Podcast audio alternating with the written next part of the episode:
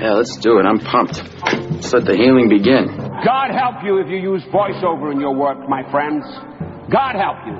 It's flaccid, sloppy writing. I don't want you to be the guy in the PG 13 movie everyone's really hoping makes it happen. I want you to be like the guy in the rated R movie, you know? The guy you're not sure whether or not you like yet.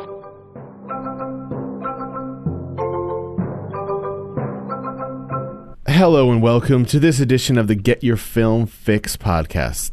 Today I am joined by Lee Carlo, but no Jeremy Fisk. No, this week we'll be subbing in Brantley Palmer from the Granite State. That's right, right, Brantley? Is that correct? That's correct. Okay. Yeah, it is.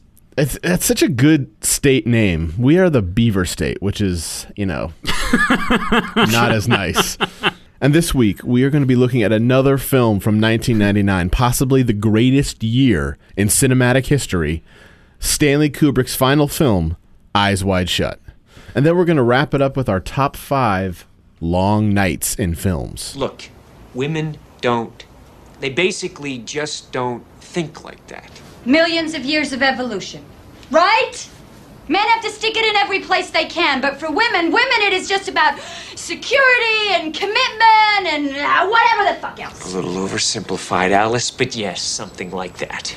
If you men only knew. I'll tell you what I do know is you got a little stoned tonight, you've been trying to pick a fight with me, and now you're trying to make me jealous. You've never been jealous about me, have you? No, I haven't. And why haven't you ever been jealous about me? Well, I don't know, Alice. Maybe because you're my wife, and I know you would never be unfaithful to me. You are very, very sure of yourself, aren't you? No. I'm sure of you.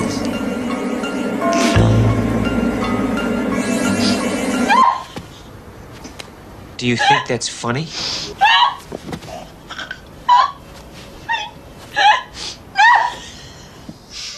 Okay, so guys, um, thank you for agreeing to do this film with me. Um, it's a movie I am fascinated with, and I want to just really quickly go over why I'm fascinated by it. Um, this is Stanley Kubrick's last film. Stanley Kubrick is a filmmaker who, uh, he, who, who, may be one of our greatest filmmakers ever. Um, and I, I hope we can, you know, maybe talk a little bit about what we like and dislike about Kubrick and kind of where he lands for you guys um, in, you know, sort of the pantheon of directors. Um, but there's a lot of other reasons I'm interested in it.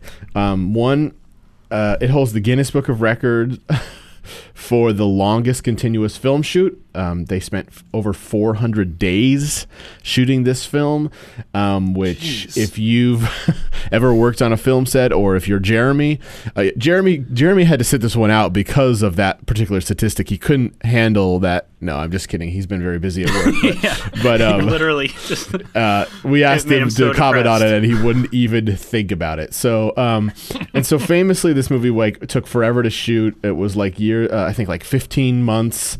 Um, and I think it's a really interesting to think about, sort of specifically where like Tom Cruise was when this film was made. Was made. Um, he started shooting this in 1996, and 1996 was a rather big year for Tom Cruise.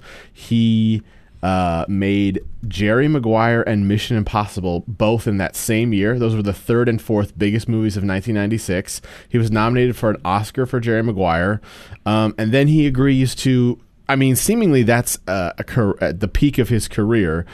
Um, go work for Stanley Kubrick for what amounted to about two years. He didn't have another movie come out until 1999, which was the release of this film and I think Magnolia. Um, and I just I find that fascinating. Um, the film uh, Kubrick died before the film was released. He presented um, a cut to Warner Brothers and Tom Cruise and Nicole Kidman um, six days before he died. And so famously, or infamously, I should say, the um, some of the more graphic sex scenes uh, in the, I guess specifically in that the orgy scene, which we'll I, I assume we'll talk about, um, were modified with CGI like characters blocking the kind of the, the more gratuitous sex scenes. Um, against Stanley Kubrick's wishes, but I guess they were kind of in a pickle. And um, and I guess I think what what I'm so fascinated by with this movie uh, is is also just like I think somewhere in the back of his mind, Kubrick must have known this possibly could have been his last movie. Um, he hadn't made a movie since I, uh, Full Metal Jacket, which came out 12 years before Eyes Wide Shut. Um, and you know he's not the kind of director who was like making commercials in the meantime or um, you know working on TV. He really just had his movies, and for some reason didn't make one for twelve years. Um, and so I th- I think you know with that in the back of his mind, there must have been some thought that this might be his last movie. Um, and so with that said, I'm interested to see kind of what you guys think this film is about. I know that's a very general question, but um, I mean to me, I think we think of Kubrick as a very kind of rich and, and deep filmmaker who has a lot of themes in his films. And I think, with the context of this being his last film, what to you guys is this movie about? Well, Yeah, do you want to field that firstly? yeah, I mean, it's and it's a really good question because you know, as I was doing some reading on Eyes Wide Shut, you know, the this question or, or some variation of this question comes up a lot. You know, this was marketed and um, and kind of expected to be a, a, an erotic thriller of sorts. Um, and then there was you know some arguments about whether or not that is what it actually is about or what the genre is. So I don't know that there's a. It, uh, this is a good question because I don't think there's a, a right answer. I think this is hugely up to interpretation and in some ways like uh, you know while i do think this is about you know um, kind of uh, your our, our inner desires and kind of you know what makes us what makes us do the things we do and and and what makes us uh, perhaps even more importantly what makes us uh, choose not to do certain things. And uh, and I think you know that's I guess kind of the theme of the movie. But for me and this is a little bit of what I think um, might answer your question regarding what I think of Kubrick is like this is in many ways kind of an epitome of his work. Like I always think of Kubrick and I just think mood. Like I just that is what resonates through his movies more than anything. Uh, is is the mood, which is sort of a hard thing to describe, but when you watch this movie, you understand it. When you watch The Shining, you understand it. Uh, when you watch Space Odyssey, you understand it, and that's something that Kubrick does perhaps better than any other director. So, you know, I don't think about what this movie is about all that much when I watch it. I think about how it makes you feel. I think how you know. I, I- think to certain ways it helps makes me reflect on certain things, and not that I have any real relationship with the you know conflicts that these characters have, but I do think that there is something about what they're going through that makes you kind of think about okay if i was in this situation okay if i you know was if i had this relationship or if i ran into you know this if i ended up at this orgy and suppose as opposed to the other ones i'm usually you know i i Yours aren't quite as fancy, right? no no no they're much more low budget but um, Working man's orgies. Right, yeah, blue collar. Yeah. Like the one in Always Sunny in Philadelphia. um, yeah, I just think it's about like I, I guess if what this movie's about is it's it's about you know decision making and what those decisions can lead to and the consequences of them. And that ranges from the broader big picture to you know more specific lines of dialogue like um, when Tom Cruise finds out that the the prostitute he met earlier in the film tested positive for HIV and like you know that seemed like a very surface level almost poorly written piece of dialogue in this movie but it was sort of a microcosm of you know the consequences of the decisions we make and you know maybe that's just all this movie is about and they just kind of cover it in many different ways Yeah, it's really good thoughts, Lee. It, um, it- before I, I'll talk kind of, I think that your point about mood is is um, excellent with Kubrick's films. I, I totally agree. Obviously, you know everything in this film, from like the lighting and his use of color to um, the. I found the score like really. Um, interesting. It's very simple kind of piano score, but that was just always had. It's to, so good, this, yeah, it gave you the sense of like anticipation and foreboding, and I, I just, I really, really, um, that's what I was like kept thinking about as the movie was going on more and more, like how how much that really just set the tone, um, along with the visuals, obviously. Um, and I completely agree. Like the idea that like you know it's about decision making and how you can go down these paths and, and possibly choose these dangerous ones or these ones that can have all these consequences. Um, and I think he's really like playing with a bunch of other themes uh, in this film as well. Like class is a big one. I think that he's he's um, you know exploring and and you know what the both the ultra wealthy like can do with their power and class, but also like um, even when you look at like Tom Cruise's character, Dr. Bill, you know, it's amazing to me when watching it how much he was manipulating and paying off like working class people, and yet he's still this sort of lackey to the the higher up. So he's kind of examining all these different levels of class within the film. Um, I, I think obviously it's about desire and longing and choices one makes, like you were saying, Lee. Um, I wonder too if Kubrick is kind of playing with this idea of like misogyny. Um, you know, like there's that long convo they're having when they're smoking. I think it was in the weed smoking scene where he's talking about like men have the the need to kind of go out and you know are off, always desiring women and things like that, and that women are like different than men. Um, and I, I, think this movie obviously explores how like men use women for their pleasure and stuff. Um, so I, I think he's maybe kind of having like using misogyny too as a theme uh, in the film as well. Um, yeah, what do you think, Chapin? Yeah, I think you guys are all on the money. I mean, I think uh, Brantley, you brought up um, desire in our in our um, text back and forth about what we were going to talk about, and I, I, think that's a really good one. I mean, I don't, you know, there on the surface there is all all this sort of sex stuff um, but I, I, I, the more I watch the film, the more I feel like it's not about s- sex, really. Mm, um, mm-hmm. To me, I mean, this is. I think you brought this up.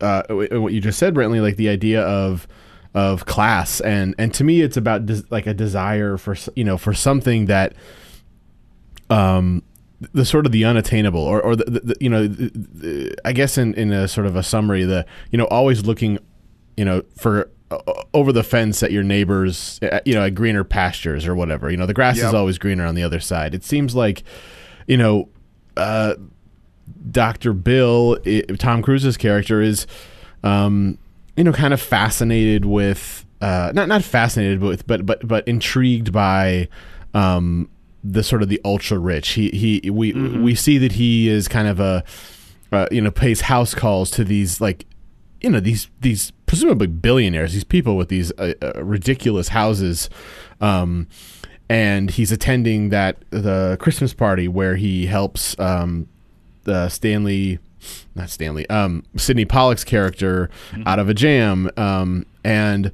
he visits uh, the, the, that woman who is. Uh, just died um, in, in, another grand house, and, and I mean, and, and, what's strange is that they also have quite a decadent life. They've got a sort of a, a beautiful apartment, but he seems sort of on the on the like you said he he's kind of like a working man to these you know to the ultra rich and mm-hmm. he you know aspires to maybe be like them and then he's got this sort of bug in his head from his wife that that she um, you know once had a fantasy about about another man and that leads him down this road of exploring like you know what other sexual kind of um, avenues are there out there for me? What other opportunities are there? And and you know where where can I go? And this sort of no, this man with this sort of boring life. I mean, he, we see his sort of daily routine, and they they have like a it's it's very sort of aesthetically pleasing. I mean, you see Nicole Kidman naked, you see. Uh, you see Tom Cruise, you know, examine a very a very busty, you know, almost model person. I mean, it's very it's very strange, but it, it's all very conventional, and it seems like they are th- those two characters are very bored with their life, and then um, and then this this event happens after after the after this Christmas party, and it sets Doctor Bill on the on this journey of you know kind of exploring both you know this world of you know the ultra rich but also of you know desire and sexuality. And i think it's it's kind of about that that like you're always sort of looking for the next you know for, for something better or something different. Yeah I, I i think it was a really good point about um it's not really about sex. I think kubrick uses the visuals of sex kind of as a metaphor for that lust for power or wealth or like whatever it is. And I think we also see that in, many ways he's showing us that um, Cruise is sort of like kind of imprisoned, or we all are imprisoned by this desire, right? Like he's always framed within, like especially when he went to the uh, house again, like the next day, and he's like framed within the gate as if he's like behind bars, essentially trapped in this like desire to constantly be, um, you know, l- looking for what's like you say on the other side of the fence and everything, and, and wanting more. So I I couldn't agree more with what you're saying, Chapin. So can I ask you guys, like, with what I said about how long this film took to make, and we should give some context to that. You know, 400 day a 400 day shoot, a 100 day shoot is a long shoot for a movie. Um, it's not unheard of, but um, you know.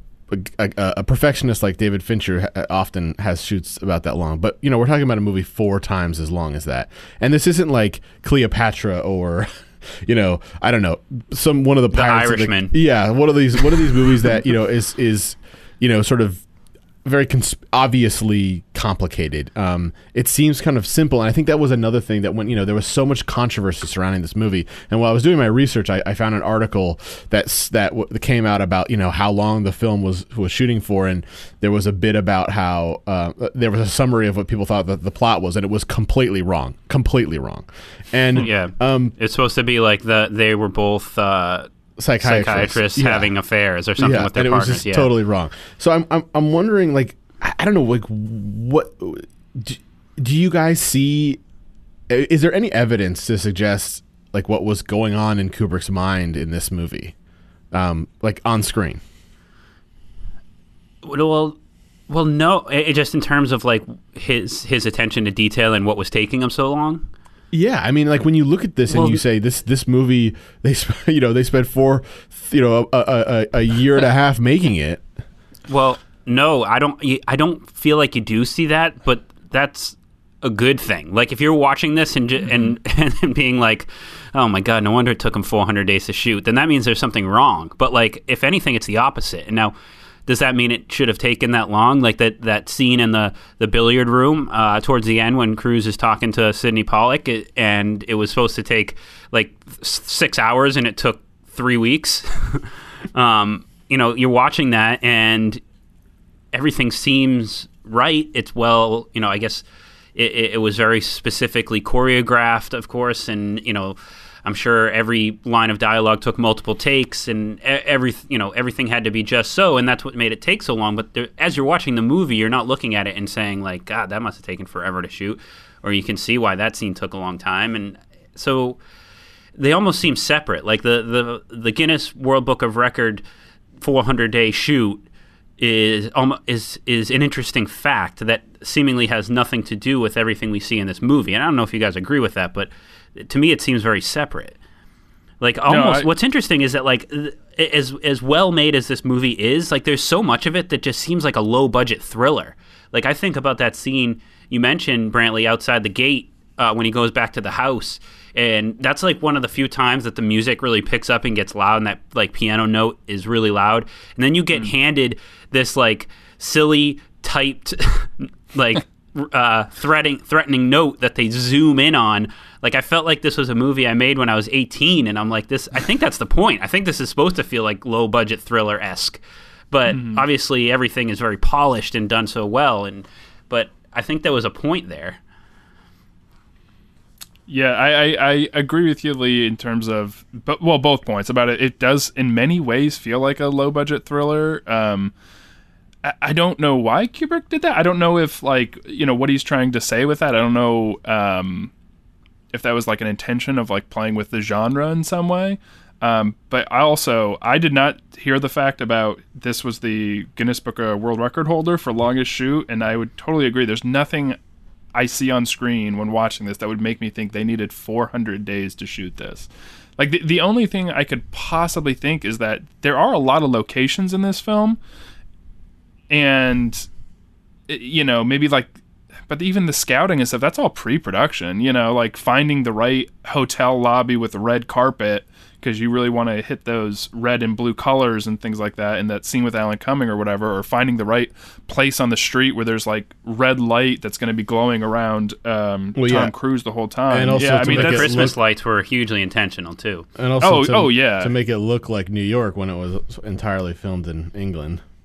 Yeah, but see, but all of that even is that's all pre-production stuff. Like you just show up, you show up and and shoot like um, after those have already been scouted and set up. So I don't, I I can't see anything in this film that would make me say like, oh yeah, that makes sense that it took 400 days to Aside shoot. from the fact that it's Kubrick, and I mean that's us knowing his reputation, and Mm-hmm. you know, The one thing I'll say I- is, and maybe this can move into a bit more into the you know the, the meat of the movie. Um, but I, I would say like I remember when I watched Full Metal Jacket, I was sort of surprised the first time I saw it how much, and I think even when I revisit it, how much of the movie's running time is is is made up of that the stuff on um dur- when they're in um you know uh, boot uh, camp. Parris Island. Yeah, on Parris Island. Yeah.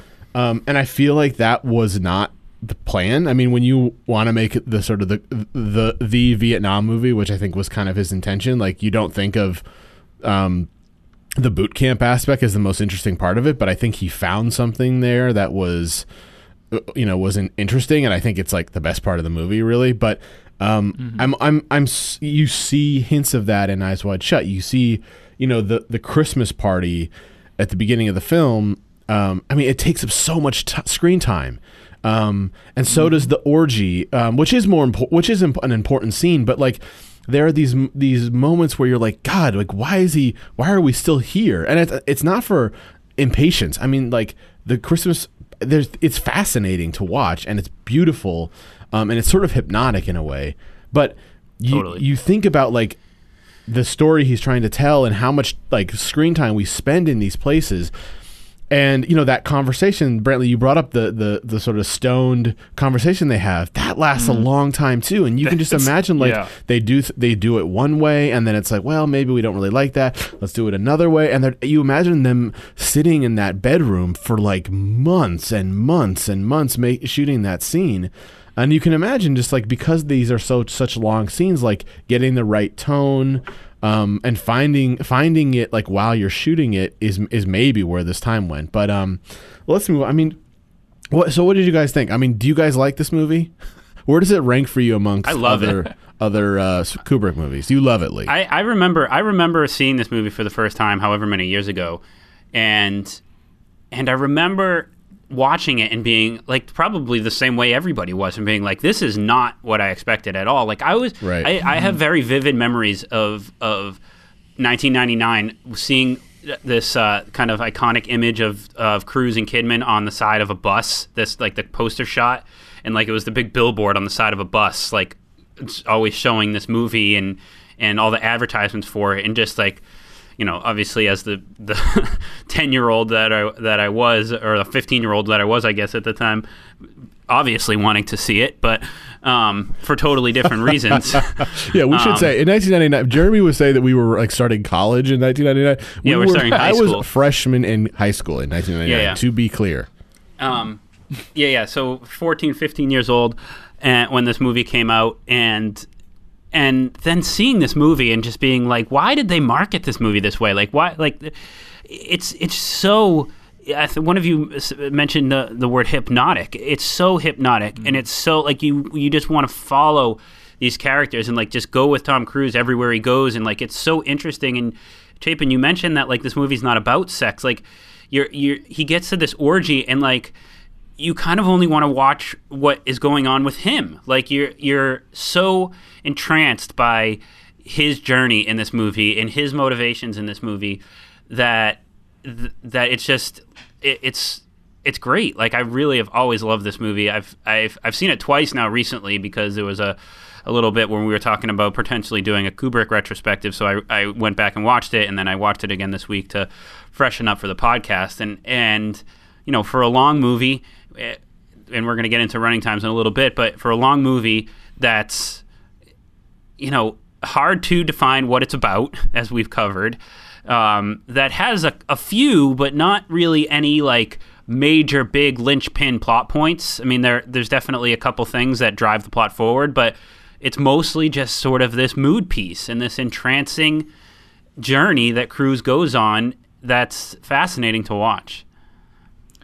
Yeah, I uh, I'm with you, Lee. I, I I'd only seen it one other time, probably in my late teens, maybe early twenties or something, and I remember just being like, not I didn't dislike it. I just was, you know, just kind of whatever on it. Um, but watching it again this time, I was kind of shocked how how engaged and and enthralling I found the film.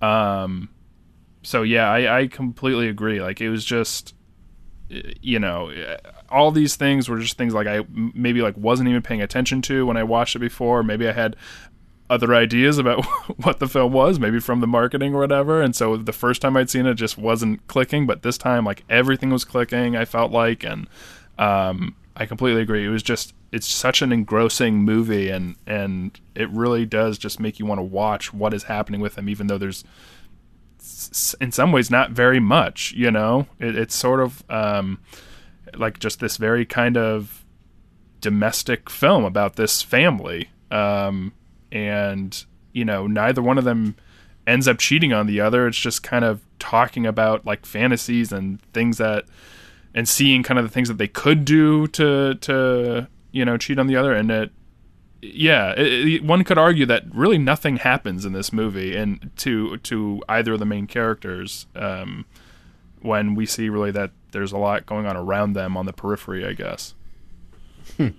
yeah that's That's true. He does go through this kind of minefield and down the rabbit's hole, and and comes out rather unscathed. I mean, he he might be yeah. a little he might be a little bit emotionally fraught at the end, but um, yeah. Considering considering the people that he's like skirting danger with, it, you know, and and what he you know does, and then you're right, he comes out essentially unscathed, except just yeah, emotionally scarred maybe. But yeah, it's it's yeah, it's interesting. It's funny to see how the film has lived on. Um, you know, I, I, I just I'm so fascinated with the the choices he makes in this movie, and um, there are I don't know if you guys in your research stumbled on this stuff, but there are so many um, sort of outlandish like mostly like YouTube videos about how this movie is about the Illuminati and you know oh, yeah. they had and, they and had Kubrick, Kubrick knew yeah, yeah. they had Kubrick killed because of this movie yeah. and um and there's all this bullshit about about that and, and I don't know I mean Maybe I don't know that's that, true. I don't know that they're. I don't know that they're wrong. I mean, I don't think they had him killed, but I.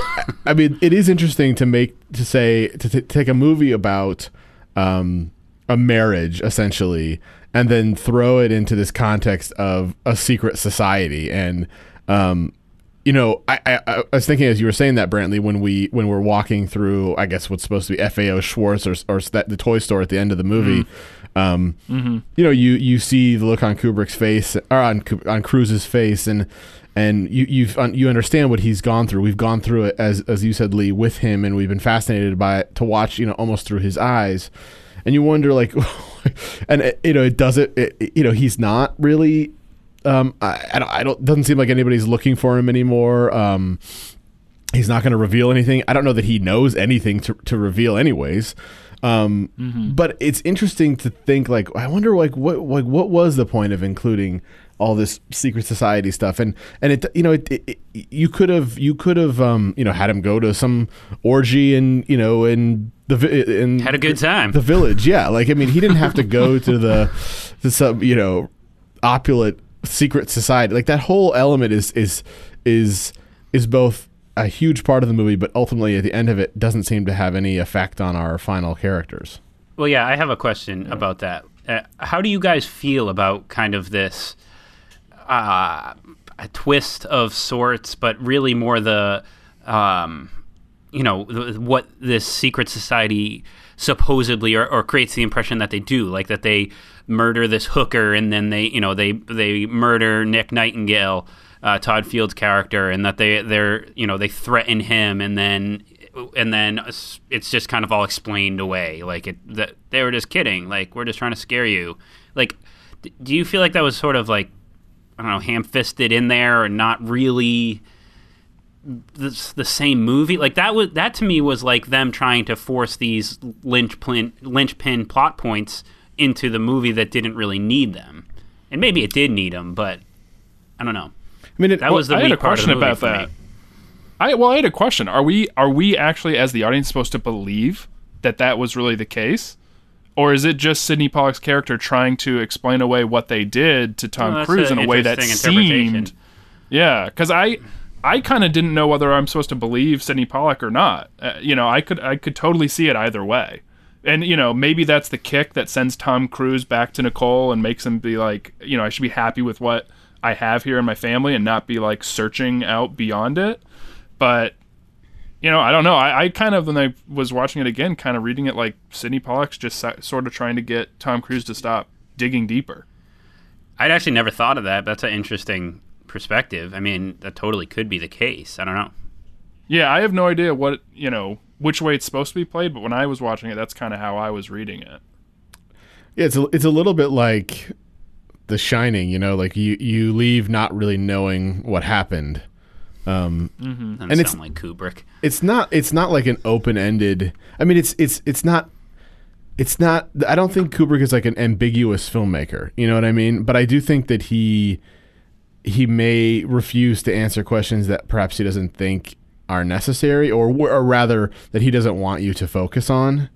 Um, you know I also I mean? think his movies are so dense. Like he covers so much. Yeah. Like and a lot about his, a lot of his movies are about like human psyche, and those are things that you know none of us really have exact answers for. So in that way, they're they're uh, ambiguous. But I don't think yeah, I don't think he's intentionally trying to hide the truth from us. I just think he's posing questions that have difficult answers or are hard to answer.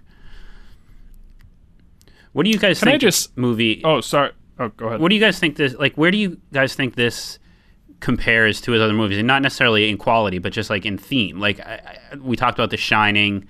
Um, you know, you can kind of see the parallels there. Um, you know, but then you of course you have movies like Spartacus and Full Metal Jacket that seemingly are very different.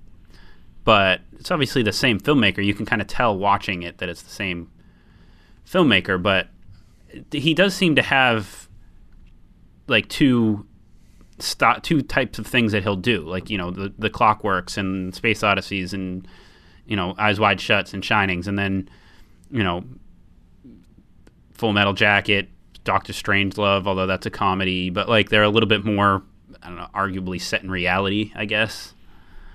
Hmm.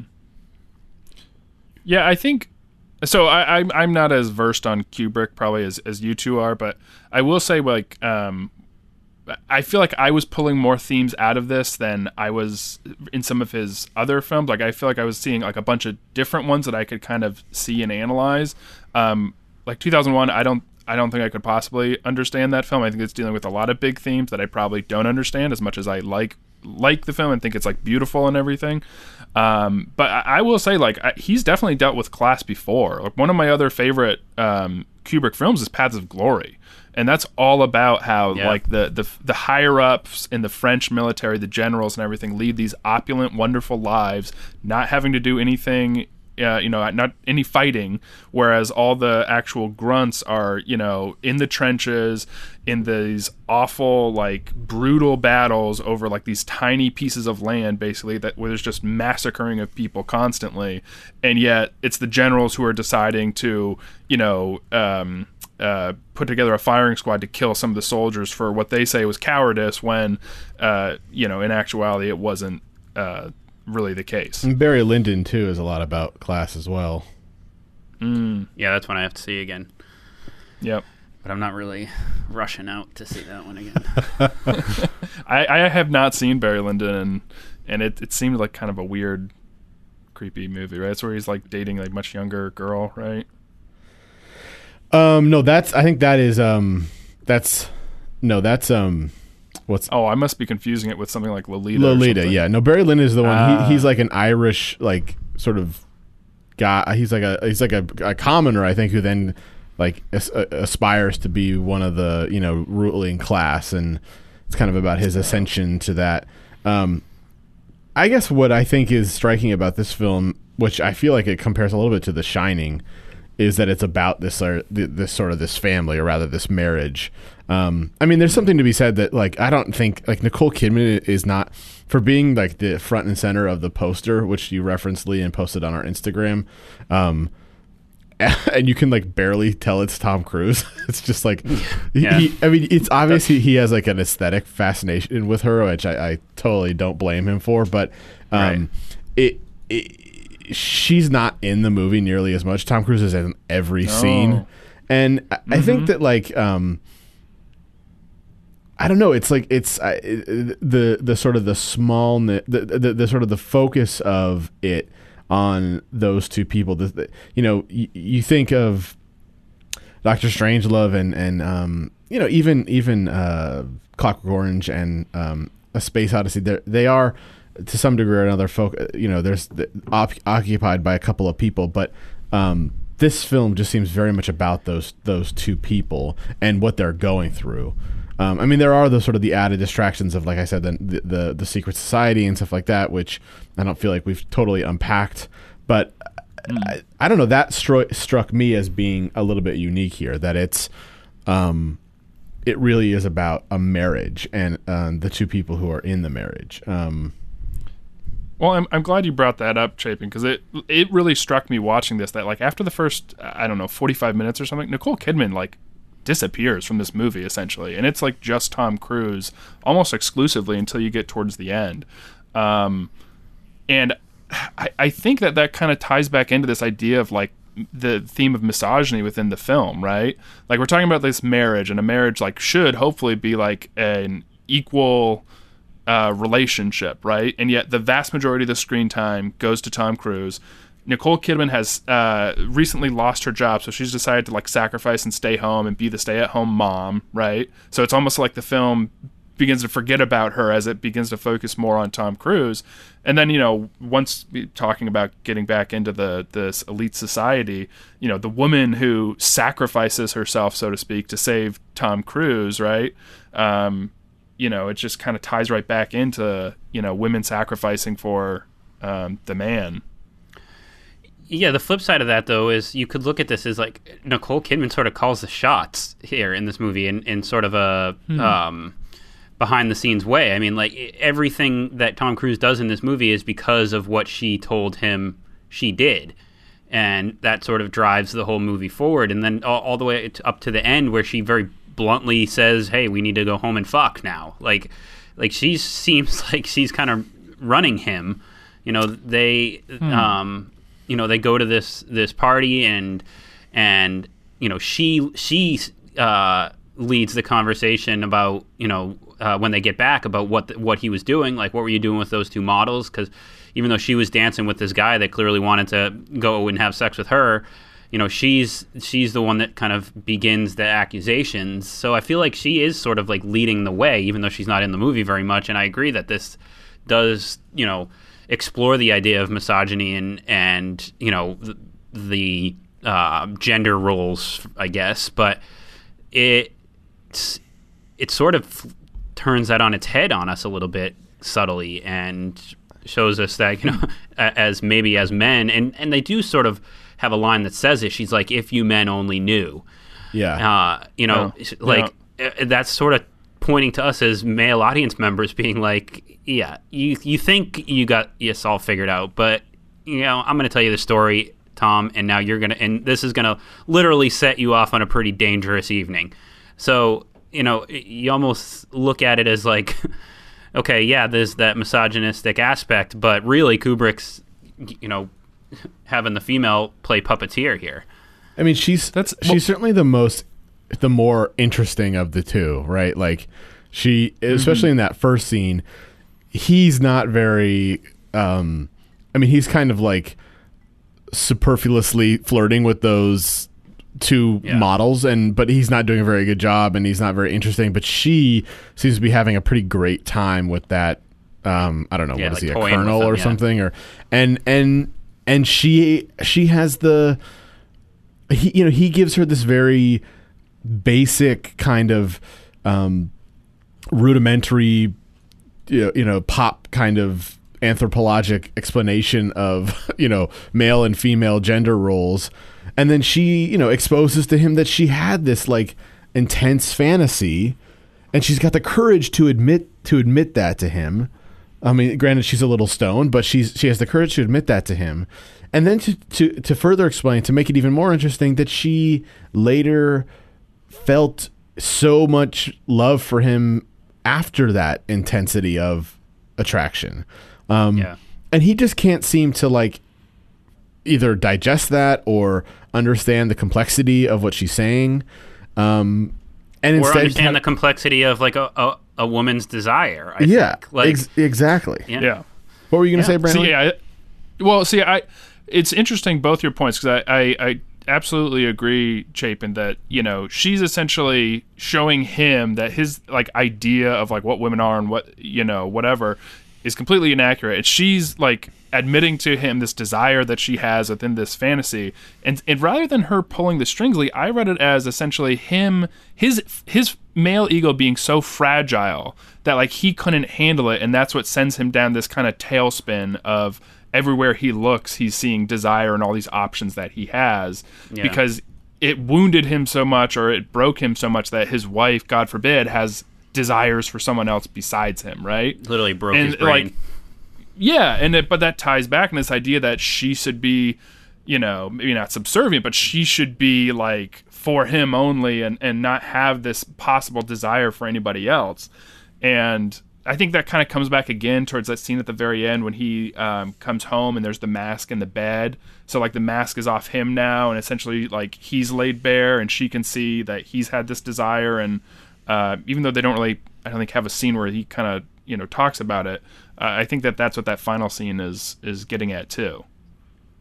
So can I just say like and, and I I don't know I could be like over interpreting this shot but like when that mask is on the bed like the lighting and the way that that shot's composed like it literally looks like there's a person there lying in the bed like and maybe that's like him seeing like what could have been or something somebody else you know lying in his marital bed with his wife and I, I don't know maybe I'm like reading way too into that shot but I, I thought these masks were like so fascinating like the like kind of the the specific looks and uh, that that they gave the characters and then again with that last shot but i mean i think this is a movie that it's you you certainly are welcome to read too much into things like it, it sort of sets you up for that and but Yeah. maybe that I think most Kubrick films are like that. yeah totally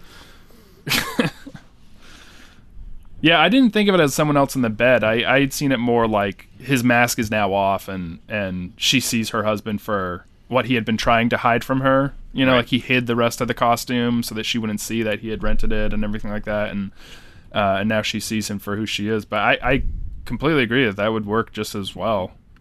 But yeah, you're right. I mean, we're we're probably all reading way too much into this most movie's of just about film, sex and orgies yeah. Well, or or or if Kubrick was like, "Oh God, guys, no, this is one of the themes I was talking about at all. like, where, where are you guys getting this?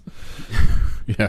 I don't I don't know if anyone could really understand Kubrick and his and Kubrick's his like, I'm. I'm 70 years old. I just I just want to see Nicole Kidman naked. Feedback and get your Well, that's the 400 days, right? yeah, com. for 400 days. Yeah. Uh, yeah. All right. Oh, can I say uh, we, we don't have to. We obviously you can cut this out. This, but if the Illuminati really was like this movie was really about the Illuminati and them, uh, you know, taking out Kubrick, they did a piss poor job because the movie still came out. Yeah. Like if yeah. they wanted to, if and it they were, actually like, really made a lot of money too. Yeah, if they were all powerful, they would have just like stolen the masters or whatever the film and like gotten rid of it. yeah, broke into Uh, the editing suite or something. yeah, exactly. it's kind of interesting that I mean this movie didn't like go nuts, but and it didn't do great in uh, domestically, but worldwide it it did well. I mean 100 162 million dollars worldwide. Um, You know, not certainly not the numbers we're used to seeing nowadays, but for the type of movie that it is, that you know had to CGI some people in there to skirt an NC-17 rating. That's an impressive uh, um, haul. Hey guys, thanks for picking me up. Oh, oh, oh. Excuse me, are you Neil Patrick Harris? Yep. Oh, my God, what are you doing here? Holy shit! Dude, Doogie Howser MD was like my favorite show growing up. You were my idol. Yeah, that's great. Can we get going? I'm bored as shit back here. Go, go. Let's go. It's a freaking boring spot.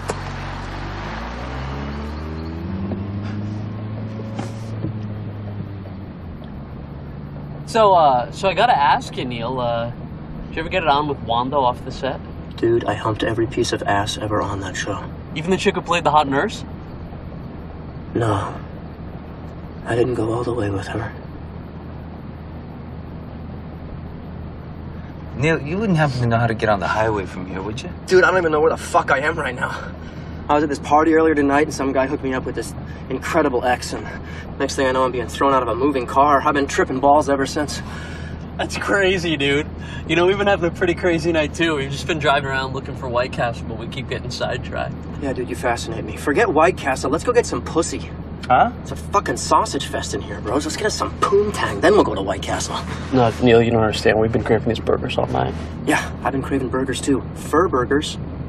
Come on, dudes, let's pick up some trim at a strip club. The Doogie line always works on strippers. Lap dance. So this week's top five is our top five cinematic. What is it again? Cinematic, you know, nights, single Long nights, nights. Long, our top five cinematic long nights, and um, yeah, you know what? I was surprised, guys, that uh, there are quite a lot of movies that t- take place in either one day, but even one. There was a lot of options for this, more than I was Yeah, there expecting. were. Yeah. But I feel like we still will have a lot of crossover.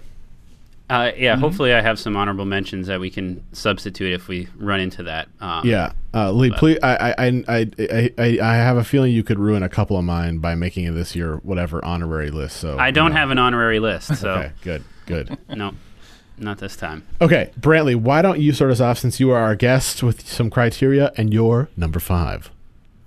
Oh well, thank you. Uh, so criteria, I didn't have anything too stringent. It wasn't like the whole film had to take place only over one night. I, I kind of read it as if there is like one long harrowing night within it, um, then that would count, even if it isn't the whole film taking place in that.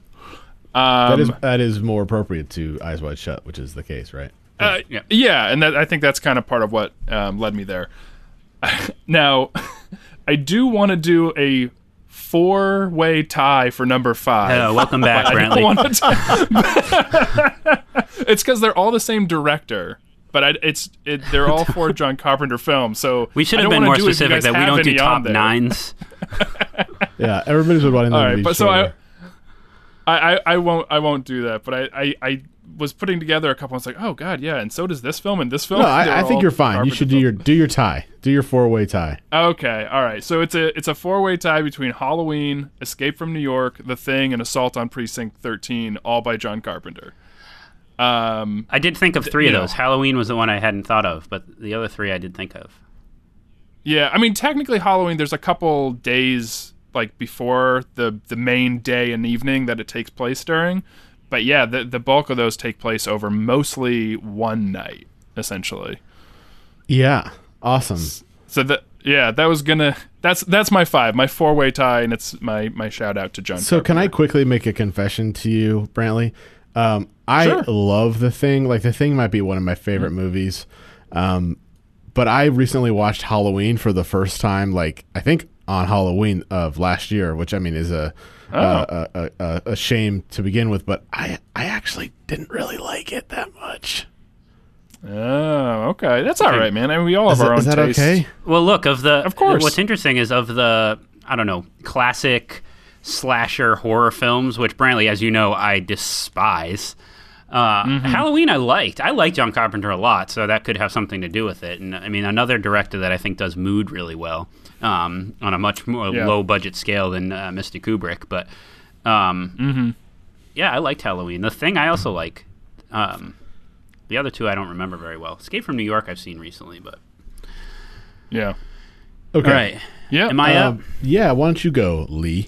So the only criteria I considered, and it, it doesn't apply to all of them because I, I I didn't feel like it was totally necessary, was that over the course of this night, things needed to not go as planned uh, for the characters. Um, that was sort of the, something I was looking for uh, as I was assembling my list, but uh, you know, looking over my picks, it doesn't totally apply to all of them. However, uh, my number five, I'm going with American Graffiti.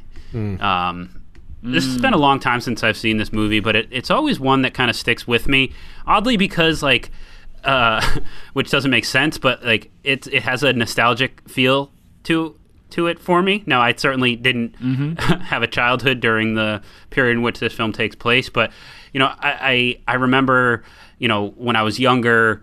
Uh, listening to a lot of the same music because my dad would be listening to it and some of these you know oldies from that time period and you know of course richie cunningham and han solo and matt hooper uh, all all favorites of mine at the time so there's a nostalgic piece to this movie that you know i always kind of latch onto um, but of course this takes place on the the last night of summer vacation um, before uh, some of them go off to college some of them stay home I, the, the quote unquote last night of summer vacation is was never like this for us. I don't think when we were kids. It's too bad. I can't even imagine what it's like now with you know social media and everything. Yeah. No, I'm I'm with you, Lee. I, I, I think that movie works across generations as a nostalgic thing because it's it's more about the that longing of freedom you have as like a teen and everything, and and then like seeing your whole life and he- ahead of you and opportunities that are going to await you and that sort of thing. Yeah. So I completely agree. Yeah, I mean, obviously, having not grown up in the '50s, I that movie makes me very nostalgic as well. Okay. Um, I have to admit, I also I don't, I'm not even sure I've seen that movie, which I know is also a shame. Um, so guys, my number five. I had a much more pretentious pick, but I realized that I don't really remember this movie that well. And so, a lot of times when we list these these sort of arbitrary, Jeremy top Jeremy would have gone for it. uh, yeah, that's true. Yeah, he he Would've been his number one. Seed. Um, uh, but the, a lot of times when we have these kind of arbitrary topics, uh, like something just pops into my mind immediately, and it's not like the best film or uh, you know necessarily one I even like, but uh, it, it'll it's the sort of the first thing I think of. And um, that in this case, it was this movie, which I, I, honestly I could not even remember the name of the movie or when it came out. But it, I, after I looked it up, it, it's that that movie, The Night Before, featuring uh, Seth Rogen, uh, JGL, and um, uh, oh no, the Christmas movie. yeah. and, oh my uh, god! So this like th- this movie. So I I don't know if you've heard this this Chapin, but like this comes up with Lydia all the time, and I'm sure Jeremy has heard it. Like I have this like like horrible fear of like a bad drug trip. And I don't do drugs, but this movie like made me sick watching Seth Rogen like trip through the night. watching and I'm like I can't what if this ever happens to me?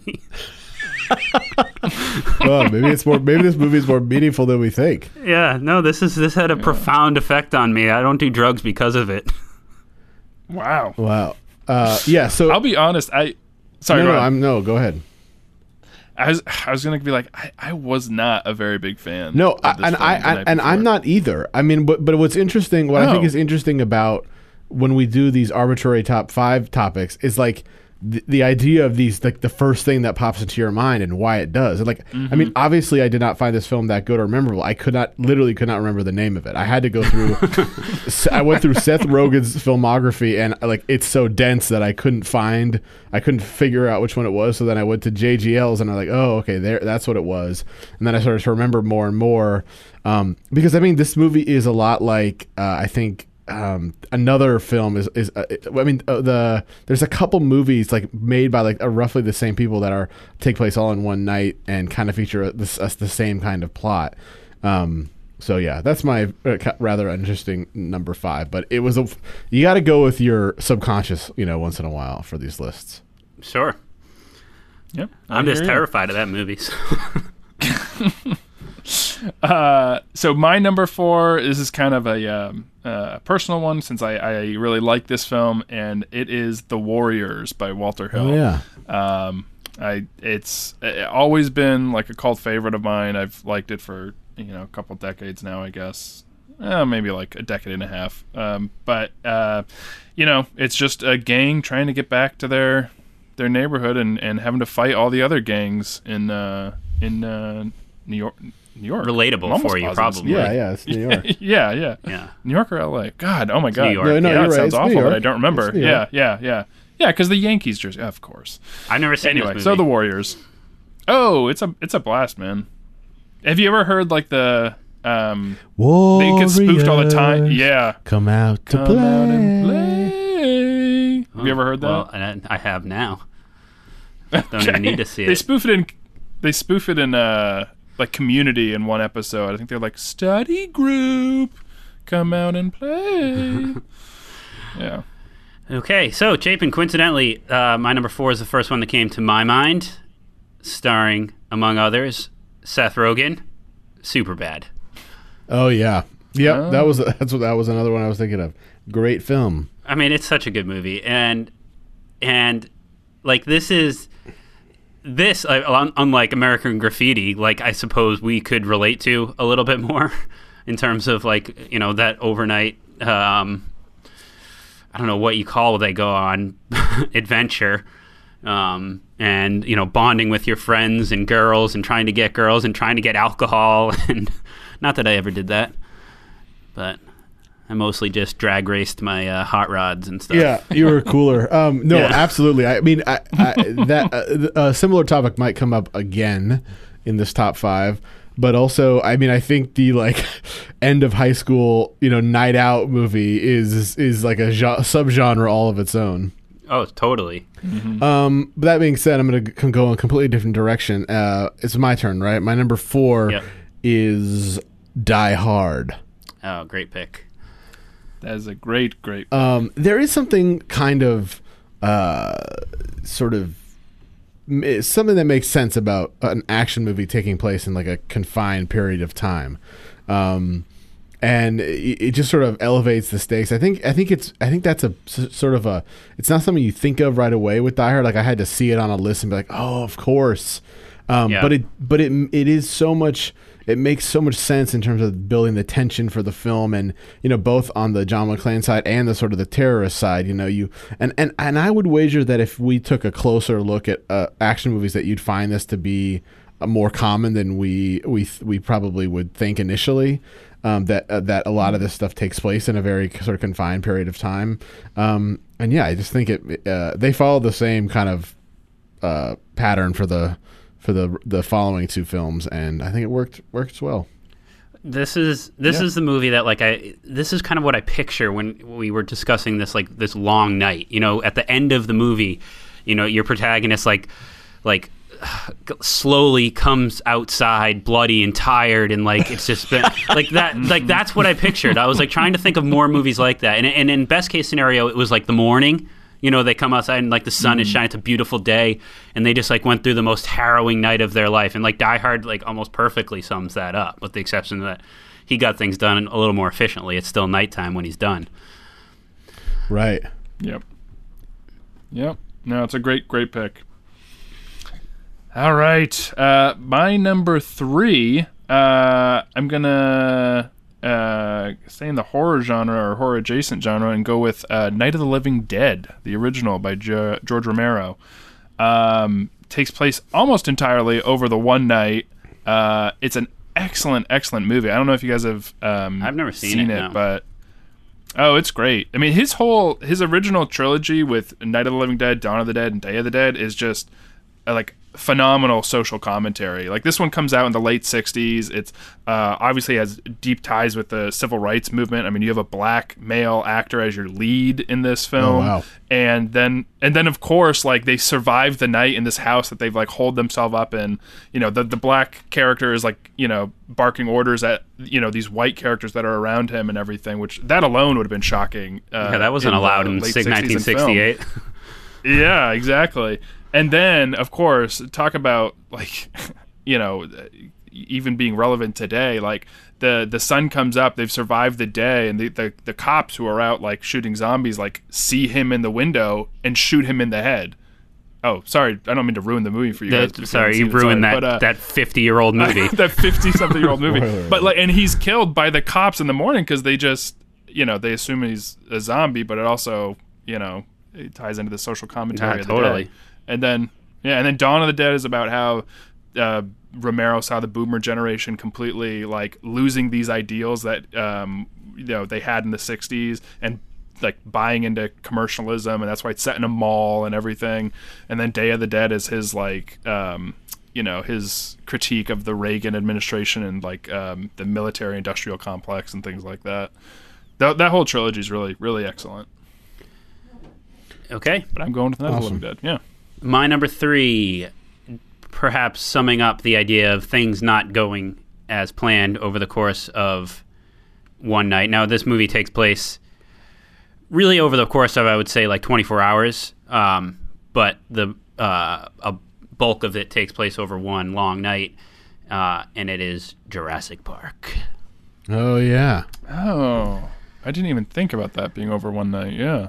So they the T no, the T Rex aca- attack, of course, and um, which is you know the most iconic aspects of the movie takes place overnight uh, before they fall asleep up in the tree, and um, and try to get through the rest of the movie. But uh, yeah, I mean, this again is another one for me that I just think of like y- you think of this movie taking place at night. We talked about it on the podcast when we uh, went back and reviewed Jurassic Park for its uh, 25th anniversary. That you know that was a, a smart choice by Spielberg to have it nighttime and raining, and it kind of you know hid the um, uh, uh, flaws aren't the right word, but kind of the Yeah, the visual the- effects. the, visual effects that were still, um, you know, not quite where they are now. So it was a smart choice, and you know, it obviously also adds to the you know intensity and suspense and um, you know scariness of the movie.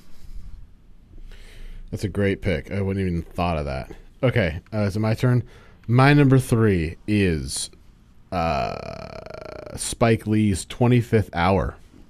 Um, I just uh, this is also kind of a uh, a, a twist on the high school last night or the first night of freedom or whatever last night of freedom um, high school kind of drama though they're much older. Um, and Edward Norton is going to jail the next morning and he's got one last night out with his friends. Um, and a lot of things come out and it's kind of like I mean it is like looking at my list, it is also set in New York and you know the kind of the craziness of that city late night and it's got this you know it's a whole nother world and um you know a lot is a lot a lot of lot goes down between those three friends and and his girlfriend and um I mean I I think this is a kind of a criminally underrated movie but um it's also quite interesting and yeah that's my number 3 It's a yeah, great I pick. completely agree. I think, yeah, I think it's one of his most underrated films. You know, when you think Spike Lee and his like pantheon of you know amazing films, like no one really talks about it, but I think this is one of his probably top five or six best that he's done. Okay, my number two. Um, you know, you went with one of the first ones you thought of, uh, Chapin, when you we decided on this list, and so my number two is the first film I thought of. It's also kind of a uh, little love letter to my wife because this is the first film in her favorite trilogy. I really like the film as well, but she's the much bigger fan in this household, and that is Before Sunrise um, with Ethan Hawke and oh, I'm blanking on the actress who is in it. Julie Julie Delpy. Delpy. Yes, yes, exactly. Uh, that one it pr- takes place almost entirely in the evening as well, so it kind of fit the bill better. Besides just uh, starting off the trilogy as well. and where are they in that one are they in Paris or Um, Amsterdam or I something think it's v- I Vienna I think you're it's right Vienna. you're right you're right Yeah, yeah. And um, yeah, I think the beginning they're on a train and it, it's they get off in Vienna. Yeah. Yep. So that's mine. That's uh, got to be careful. If uh, Ethan Hawke ever came and knocked on the door, I think my wife would turn into Nicole Kidman and leave me in a second without even a thought. So. well she did act on it don't forget Ethan She- Hawke of all no, people. she she might not. Oh, she loves Ethan Hawke. Yeah, that's He's weird. number one with a bullet easily. Yeah, and for a long time since you know forever. Yep, she loves Ethan Hawke. wow All right, Lee- my number two. Um, I believe this does in fact take place over the course of, of one night. However, there are some flashbacks throughout, but the movie, um, you know, present day timeline of the movie is over the course of one night. It is Casablanca. does it I think it does. And I had to like I was kind of going and and just trying to confirm that, but basically um you know, the, we open at at an evening at Rick's and Ilsa shows up and you know, then they close up shop. She visits him later that night when he's drunk and talking to Sam and then I think basically the next morning is when they go to the airport, right? I, the, is it no? I believe it is. He, isn't what? Isn't that whole line when he's like, oh, all the gin joints? That's like he's That's- like that's, that's one overnight. night, and then the No, next morning. No, that's the same night. Later that night, Ilsa comes to visit him. Really? Yeah, I think so. All Feedback at getyourfilmfixpodcast.com, but I think I'm right. Yeah. Hmm. It's been too long for me. I, it's been too long since I've seen it to weigh in. I, I do not recall it all. Okay. My number I mean, two. Look, if it, you know, either way, there's i i at the very least there's a couple long nights for Rick in this movie, so it still fits the criteria. I mean, it seems like every night is pretty long for Rick. Yeah, that's true. Um, the funny, the irony is that with like any top five list that's possible, we all aspire to be him. Oh yeah, definitely. uh, dead at fifty nine. Okay, so um, my number two is uh, my high school film um, of the entry, and that's Dazed and Confused. Um, I think this movie takes place in like what, like twelve hours or something. It's like the ultimate hangout movie. Um, uh, what I love about this film is it's so good, and it just it, it, it even though it's set in the '70s, like you can still sort of relate to it. Um, I, I just it, it just reminds me of like I, I had a couple of those when I was in high school where like you're literally just sort of out until dawn, um, and you know it's not always a fun night, but it's certainly memorable. And um, yeah, I just it, it it sort sort of captures that that the that kind of that burgeoning freedom you have when you're when you've you know have a car or someone a friend has a car or something and you're able to cruise the town till the wee hours of the morning. Richard Linklater getting a lot of love on this uh, Yeah. top five. I think he made. Yeah, I was just gonna ask. doesn't is- he make a lot of movies No, like that? Well, he did like a I don't know. They tried to market it as like a uh, sequel with that Everybody Wants Some movie. Yeah. Um, yes, spiritual sequel. I think they called it. Yeah, right? I never saw it. Actually, I don't know. I can't remember for sure if I've seen um, Dazed and Confused, but um, everybody wants them. I Mm-hmm. mean, I'm looking at 83 on Metacritic, so it seems like it. People liked it. Um, but it's Mm-hmm. he's got an interesting career because I mean he he like continue he keeps going back to this uh, before sunrise story. He's done it three times, Mhm. and supposedly, I, I guess he might not be done with that. Um, Oh, uh, interesting. Although, whenever I hear like him or Ethan Hawke talking about that, that how they like every ten years go back, I, I want to freaking punch them. Like they're like, oh, well, yeah, we might go back. we want to see what those characters are up to. The, the sequel to, like- to the, the the fourth movie is going to be Eyes Wide Shut because in the third movie they're married with kids and like Yeah. their marriage is falling apart. yeah. Um, That's good. Does Linklater have a thing for the number twelve? Because I didn't realize Dazed and Confused was over twelve hours and Boyhood's over twelve years, or is that just a yeah, coincidence? that might be coincidence because I, I, I, I it may Okay. not be over twelve hours, maybe twenty four hours. Okay. All right. Well, I'm uh, my, uh number one time. I'm gonna call an audible here because uh, Chapin said my number one earlier with uh, which was originally gonna be Die Hard. So I'm gonna? Change it up, and I'm no, no, no, no, no. It's fine. I I had a couple others, so uh, I'm happy to slot this in, and I will say. Uh, another Tom Cruise film, Collateral, damn it. for my number one. Oh, for did I, did I ruin your list? I mean, I knew I knew Did it was going to be? Lee's, but it can't be all of our top yeah. our number ones. That's why. Okay, you know what? I originally left it off because I was like, oh, it'll definitely come up on this list. So I guess I took a gamble there that you know it wasn't your top guys' top ones, but well, I guess God, we're having a hard time lately, like with Yeah. with uh these repeats. it's always at number one, so we can't slot new things in. no. Is that your number one too, Lee? Uh, well, yeah. I mean, it, it was 25th Hour was my number one, but I moved some things around, and Collateral ended up there. Um, I don't really have anything that's worthy That's of replacing it at this point. It's point. okay. They, we can have ties. So, it's my number Collateral. one I mean, well. it's fantastic. I mean, we obviously. I mean, Chapin, you are probably the biggest Michael Mann fan of all of us, but I love him too. And I don't know. I go back and forth between this and probably The Insider is my favorite movie of his. Well, that's going to do it for this edition of the Get Your Film Fix podcast. Uh, I've been Chapin Hemingway. Brantley, thank you so much for joining us. You may have to join us again, or we may get to have you again, I should say, since uh, things are heating up over there in Boston on the, the old film sets for Jeremy. And uh, all right, that's gonna do it. Uh, we'll see you next week for another. I was podcast. also here. Oh yeah, no, Lee, well, Lee, you're always here, so I didn't want. To, I mean, I'm gonna say like gonna point you out. Well, and you're always Lee, there too. You you you reintroduce yourself. Oh, I'm sorry. I'm sorry. Lee and Lee is here too, stealing people's top fives. Okay, thank you for joining us.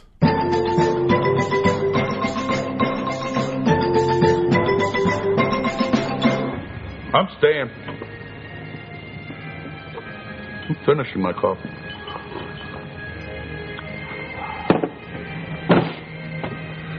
Enjoying my coffee. Um, and this week, uh, speak, speaking of Beaver, we're going to be looking at the. I can't say that. Okay. And this week, Oh my God! No, you have to leave that in.